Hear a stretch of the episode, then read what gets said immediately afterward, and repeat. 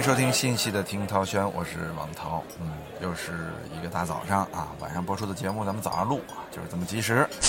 哎，今天聊一聊最近有一个要拍电影的大师，哪个大师呢？现在大师特别多啊，任何一个行业做出点名堂，年纪够大就可以称作大师。没错，今天这个大师完全符合我刚才说的这两点，他就是著名的，好像是太极形意拳的代表人物马保国。啊，马保国此人是谁呢？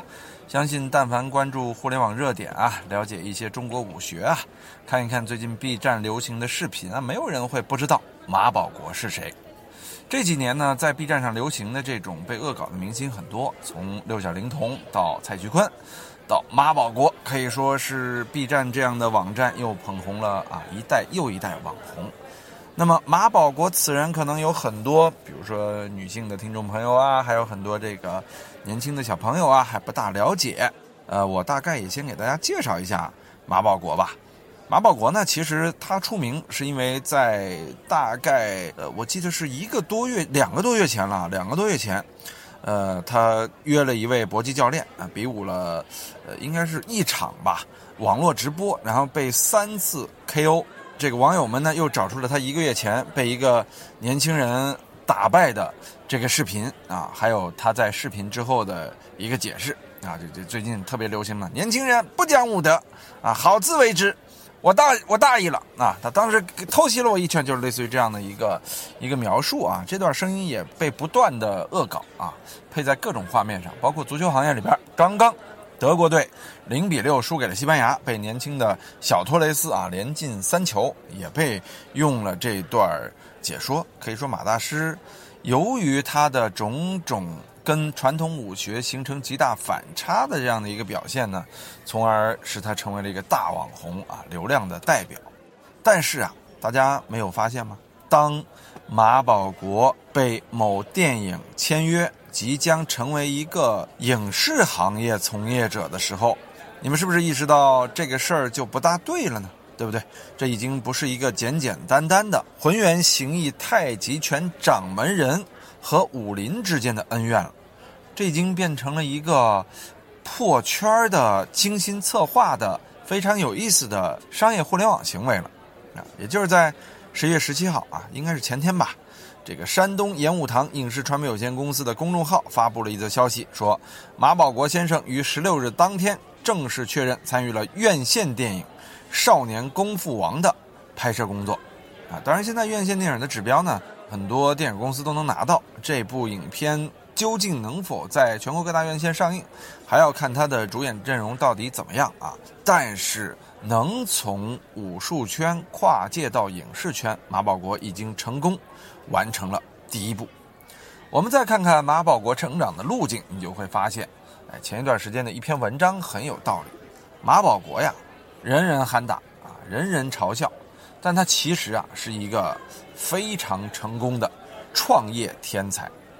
咱不要认为他只是 B 站上被调侃的一个傻老头，这个一个带有喜剧色彩、非常无厘头的功夫大师。但其实背后啊蕴藏着非常深的商业逻辑，而这一手事件都是马保国自己或者说他的这个小团队亲自策划的，所以说非常非常的成功啊！包括他之前在打这场拳赛的时候啊，说了自己没收一分钱，其实他说的也不假，确实呢没有提前去收任何一分钱。但这个拳赛进行了互联网直播，我记得一个直播好像四五块钱吧。然后马大师。在这个直播之前，也疯狂的在自己的微博上为这场直播宣推，而且一旦有人说“哎，这直播怎么还收费啊”，他就会和网友杠精们啊对骂，形成了这样一种非常有意思的局面。由此可以看出呢，最后这场比赛的互联网收入分成是马大师这场比赛收入的主要来源。所以说，马大师是挣钱于无形啊，这是一个精心策划的商业大师啊。这从这点上就能体现得出来。那么马大师的人生呢，其实也不是简简单单的一个少年学武、老来从商这样的一个过程，而也是充满了精心的策划与设计啊。就是这样，有些人咱们说顺其自然，就是咱们长大的过程啊，就是随遇而安啊，遇到什么来什么啊，遇到什么做什么。但是马大师不一样。他应该说是一个充满野心、充满人生规划的这样的一个有志青年，所以才有了今天的马保国。他曾经是一个名不见经传的小人物，但现在却成了家喻户晓的这种大流量明星。你想想这个过程，多么的不可思议！跟大家说一点呢，就是在现在这个社会，一个普通人想成为一个被互联网疯狂传播的人，到底有多难？其实宣推成本是非常高的。早年的网红时代，像凤姐啊，像芙蓉姐姐啊，其实那个时候互联网的成名成本还是比较低的，只要你卖丑啊，或者说找一些有创意的点切入，往往就能火起来。但现在不一样，互联网的策划成本已经变得非常高了，所以马保国能成功，这真的说明他的商业能力。好，我们先来看看马保国到底是怎样一步一步成为业界大佬的。说到马保国的出身啊，他是一九五二年在河南出生的啊，以河南人河南来啊，河南进出这个武林高手啊，因为嵩山少林寺，河南嵩山少林寺应该是让很多中国的武学爱好者向往不已的地方。于是河南呢，也是中国的一个武林大省。大家都知道著名的节目《武林风》，呃，就是源自于河南电视台吧。所以在河南孕育了大量中国的武学奇才啊，呃，有的武学奇才是要打引号的，有一些是真正的高手。而一九五二年的马保国就在河南出生啊，他的父亲叫马德峰。这马德峰很厉害，他曾经作为八路军参加过抗日战争，从小呢就尚武，你看他是一个军人啊，而且实战过呀，所以马保国从小就被爸爸教了一些功夫。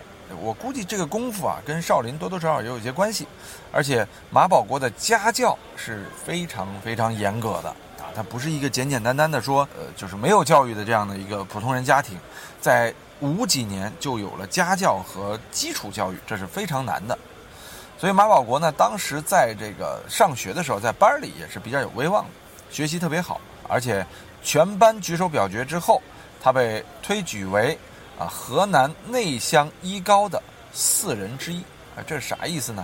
河南内乡一高啊，是一个著名的高中，那个时候还不是考试，是要推举进去，就是初中毕业的时候是要经过大家举手投票推举进这个高中。所以你看，马保国在很年轻的时候，十几岁的时候，呃，就有成为领袖的这样的气质。高中毕业之后呢，马保国也跟爸爸一样，就参了军，被分配到了山东长岛的侦察分队。在部队里边呢，他跟着这个副连长啊，练了一些武术。爸爸教的是基础扎马步啊，简单的胸口碎大没有这这招啊，简单的这个扛点大石头啊，练练这个基础的耐力和体力啊。在部队里呢，他终于学到了一些真正意义上的实战的技巧这些武术呢可能要更重要一些。而且啊，那会儿他经常写采访、写报道，可以说他的文字功底是非常强的。这也是为什么现在马大师应对媒体可以说是非常自如，那因为他有着极强的文学才华。复原了，马保国当上了普通的工人，这应该说是很多退伍军人的一个正常的走向，而且结了婚，生活可以说非常稳定。因为马保国跟我爸是同年啊，想想啊，有的时候调侃一下，也觉得心里不落忍。我爸也是这个五二年出生。啊，感觉说马保国就是在说我爸、我叔叔这波人啊，但是其实也挺好玩，因为这波人确实也是经历了当年中国的，比如说三年自然灾害啊，反正文革肯定是经历过，就经历过中国一个历史大变革时期，又赶上了改革开放，所以说他们的人生故事太多了。你看马保国，一九七七年的时候，恢复高考的第一年啊，考上了南阳师专。啊，恢复高考那年，可以说中国很多年轻人还并没有去参加高考这样的念头。能参加高考的人，往往是对自己有着长远规划和家教较好的人。这咱们之前也说过，马保国对自己的规划好，而且有非常好的家教，这是他为什么参加高考的原因。啊，果不其然呢，在大学毕业之后啊，他就被省交通厅选拔为后备干部。啊，继续深造，考上了西安公路交通大学。在这个交通大学里边，谁也没想到啊，他居然接触到了这个形意拳，开始琢磨拳法了。就因为这个交通大学里边有一些喜欢这个的人啊，估计啊也有一些这种大师啊，去学校里边传道授业解惑啊。当年正在迷惑之中的上大学的马保国呢，就找到了自己人生的追求啊，发现了形意拳啊。那个时候啊，他就是年轻人，年轻人不讲武德啊。那个时候他还是蛮讲武德的啊。当时呢。呃，马保国很快就对拳术着迷了。其实很能理解年轻人对于武学的喜爱啊。我小的时候也曾经邮寄过那小册子，什么十天教会你少林拳法、金刚经啊之类的这种秘籍。除了《葵花宝典》，啥都买了啊。那这些东西呢，确实买来之后，你发现它中间讲的一些云里雾里的这种呃归西统纳之法，其实跟这个中医的理论是差不多的。就那个时候你就觉得，哎。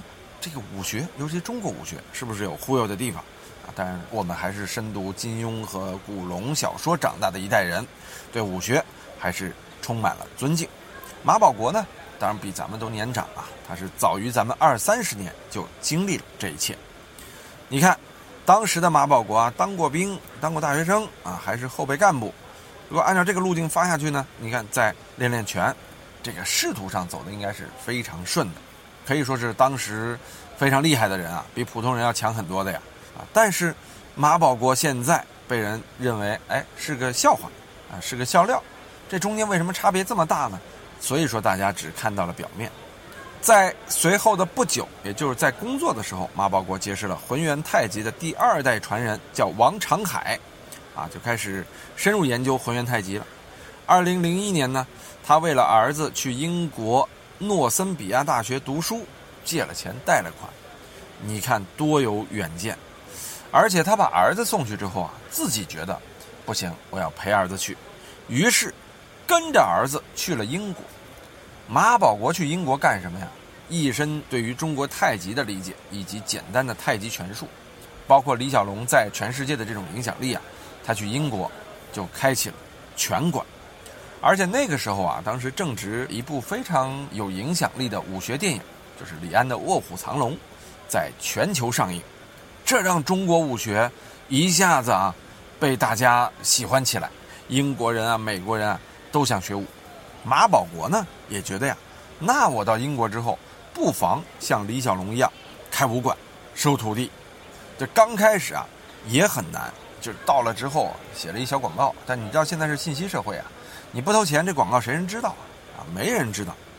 于是乎呢，马保国的营销才能啊就体现出来了。怎么办呢？他就通过各种方式做宣传，包括街头表演，在街头打拳。当然，具体怎么打的，咱们不知道。咱们后来都是看到马保国明显有钱之后拍的一些宣传片。但是啊，大体上就是这个路子。而且啊，他还写书啊，当时写了关于太极八卦。五行的这种一些自己的理论和解释，而且他在当年的这个文学才华就体现了出来。我们都知道他当年在当兵的时候写过东西啊，这个黑板报啊、报告文学啊，写过一堆啊。他把这些和自己学到的太极的一些精义做了结合，开始写了书。于是，在二零零四年的时候呢，他就把自己的理论再升华，还成立了英国混元太极协会。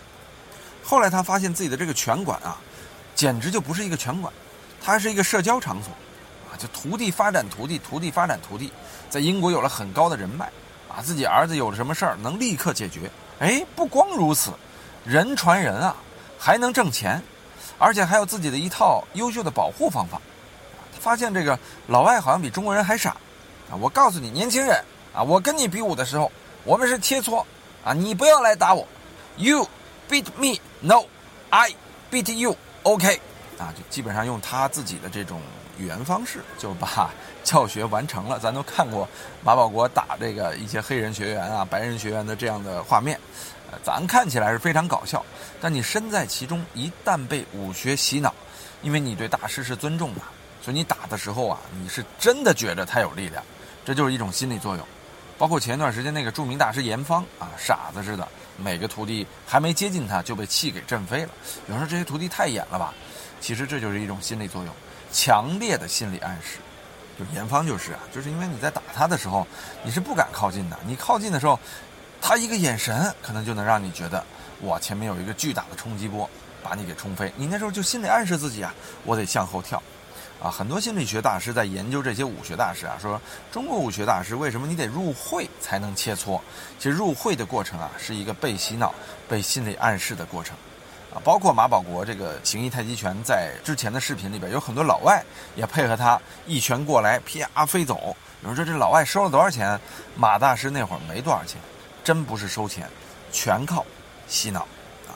所以马大师啊，在国外就已经。哎，很有影响力了。但是呢，随着这个自己的年纪的增长，啊，随着这个社会阅历的增加，包括英国人啊民智的清醒啊，觉得这个中国武学是不是有问题啊？马保国啊，随着儿子一起回国了。回国之后呢，经历了一段相对平庸的生活，也就是教教武、收收徒弟，啊，收收钱。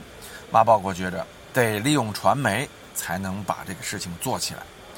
你看啊，这么聪明的一个人，他能不知道和自己小二十岁的人比武会被一拳 KO 吗？他能不知道这个互联网直播的影响力会非常之大吗？啊，一方面是为了这三十万的门票分成，估计他最后能分到个大几万；另外一方面就是把自己营销火，而所有的路线都是按照马保国以及他的团队策划的方向来推进的。所以你看，马大师的商业奇才在这一点呢体现的淋漓尽致。就像马保国这样的人，我觉得啊，因为他是父辈儿的人，在父辈儿里边就已经算是佼佼者了。现在他在传媒领域对抗的是年轻人啊，八零后、九零后、零零后这样新兴的网红们。但是马保国能够迅速积累关注度，这确实是他的过人之处。这点不得不说，阅历。是马保国成功的元素。有人说：“涛哥，这期听涛轩有点过啊，你没有批判啊，你居然在捧一位这个目前成为笑柄的大师啊，这不是咱听涛轩的奥义吗？是不是？别人骂的咱们夸，别人夸的咱们骂，否则多没意思。所以这期节目呢，聊到这里，我们就聊聊现在这个互联网平台的一些现象吧，或者说大家怎样面对互联网平台的这种恶搞风，或者说深究文化风啊，咱们也举一些案例。”咱想想当年六小龄童他的六学被发扬光大的时候啊，六老师是怎么面对的？其实毫无疑问啊，六老师啊，他也是一个当年经历了中国影视发展大时代的这样的一个人，包括他和杨洁导演的这个恩怨，其实现在回复看来啊，都是急速膨胀的知名度以及收入，让他的心态发生了变化。他的那个不断私欲膨胀的时期啊，只代表着那段《西游记》让他从零到一百，甚至到一千的那个时代。他中间也经历了一段时间的低调，但是当现在的互联网大潮开始为他算总账的时候，六老师有点接不了盘了。我们看六老师当年他的几个被经常来回说的槽点啊，一个是和杨洁的这个恩怨，有人说什么恩怨啊？无非就是师徒四人火了之后啊，去走学挣钱，啊，被杨洁导演呢多多少少有点反对，他们呢就针对，于是矛盾就形成了。那会儿人家一个老导演啊捧红了他们，他们呢就四处把这个导演往外排挤。当时连这个唱《敢问路在何方》的蒋大为都看不下去了。现在蒋大为在各种采访中呢对师徒四人进行了指责啊，这个事情被搬出来。另外一点呢，就是六小龄童在这个宣传中美合拍的这个大闹天宫的时候啊，好像像复读机一样，从大概十几年前就开始不断的说哪哪哪投资中美合拍的大型科幻特效大闹天宫就要上映了，即便是在杨洁导演去世的时候，他居然还营销了一把，这一点是被大家吐槽的最厉害的。还有一点呢，就是他总是批判周星驰啊那版《大话西游》，最后把。棍儿横在自己背后的那个悟空的形象，到各种地方都学嘛。还有一点就是他的复读机，就是在任何一个访谈节目里说的话都是一样的。大家剪了这样的复读机的视频在 B 站上恶搞，这让六学成为了那段时间特别火的一点。但我个人觉得，也许是因为六小龄童老师当年已经太火了，他不需要这个积攒知名度，所以说他没有爬着这根杆儿往上走。当时象征联系我嘛，说大内密谈，咱们是不是在这个六周年的时候找六小龄童来做一个这个，哎，六周年的这个回顾啊？呃，也是能够让他洗白一下自己。我还真去联络了六老师的团队，啊，六老师的团队直接回复是，啊，目前不方便回应此事。但你看看六老师那会儿就选择了保守，他这点啊还真不如马大师啊。马大师其实你现在不觉着他一直在回应吗？他每一次回应啊，都是在制造一个新的网络攻势吗？他是有这样层次的。但六老师那会儿的不回应状态或者强硬的这种态度呢，就让他错失了自己互联网积累的第一步台阶，啊，所以我觉得有点可惜。否则的话，现在的六学应该是极度发达的。包括我们说蔡徐坤也有同样的问题，他和吴亦凡在处理这个呃 B 站恶搞的时候，确实是形成了两种不同的态度。你看大碗宽面一首歌连走了多少钱？应该是上千万级别的财富啊。但是蔡徐坤的一纸律师函状告 B 站，这其实对他的影响是非常之差的。所以说蔡徐坤现在尽管是在流量上呢，应该还是排在前十的这样的一个人物吧，但是可惜。由于他没有充分利用 B 站对他的这种恶搞的属性，没有呃迎难而上啊，有效的啊有艺术性的回击，就像呃吴亦凡的大碗宽面一样啊，其实是错失了一个很好的互联网营销的时机。这也是他的团队在做这件事情的时候啊大意了啊，不讲义德啊，不讲这个互联网营销德啊，这个导致出现了这样的一个局面。而马大师应该是为这些人做了一个很好的示范。还有一位啊，就是我的前辈啊，也是我的老师，我非常熟悉的韩乔生老师。其实当年也是经历了痛苦的时代，因为那会儿解说球嘛，呃，说的不好啊，然后被骂。啊不，我年轻的时候也曾经吐槽过韩老师，但后来成了我的前辈之后，包括成了同事之后，我觉得韩老师真的一个好人，一个精进业务的人。而那个时候大家是互联网初期，对他实在是误读了。但是后来你看韩雪。和韩式语录成为了非常好的一个解说的门派，到现在仍然是韩老师啊吃饭的本钱。他是第一个利用互联网营销非常成功的一个人啊，其实跟马保国大师有异曲同工之处啊，对不对？所以你看六小龄童老师、蔡徐坤老师啊，都错失了这个非常好的一个让他们啊再次往上弹一级别的这样的一个过程，非常可惜。所以咱们聊到这个话题呢，跟咱之前聊的一个话题有点相似啊。艺人怎么去面对自己的危机公关啊？其实危机公关啊，只要你这个危机不是一个致命的危机，比如说像翟天临啊、吴秀波这种非常致命的危机的话，他其实都能把它反而成为自己一次再上一个台阶的很好的营销手段。有人说，那是不是对受众太无情了呢？我个人觉得，在现在的信息传媒社会啊，传播本身就是无情的，啊，本身就是必须蹭热点，啊，利用热点，创造热点。有人说，那我们去炒作自己，这对不对呢？我个人觉着，故意炒作自然是不对的。有很多人他在事情发生之前已经把事情的结局都想好了，我觉得是不对的。但是你策划和设计，我觉得这是正常的。就像我们策划一个节目，策划一部影视剧。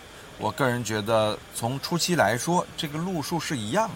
营销嘛，现在社会营销是必须的，不光你在传媒领域要营销，你在商业领域也需要营销。其实营销已经成为了一个非常跨界的这样的一个专有名词了。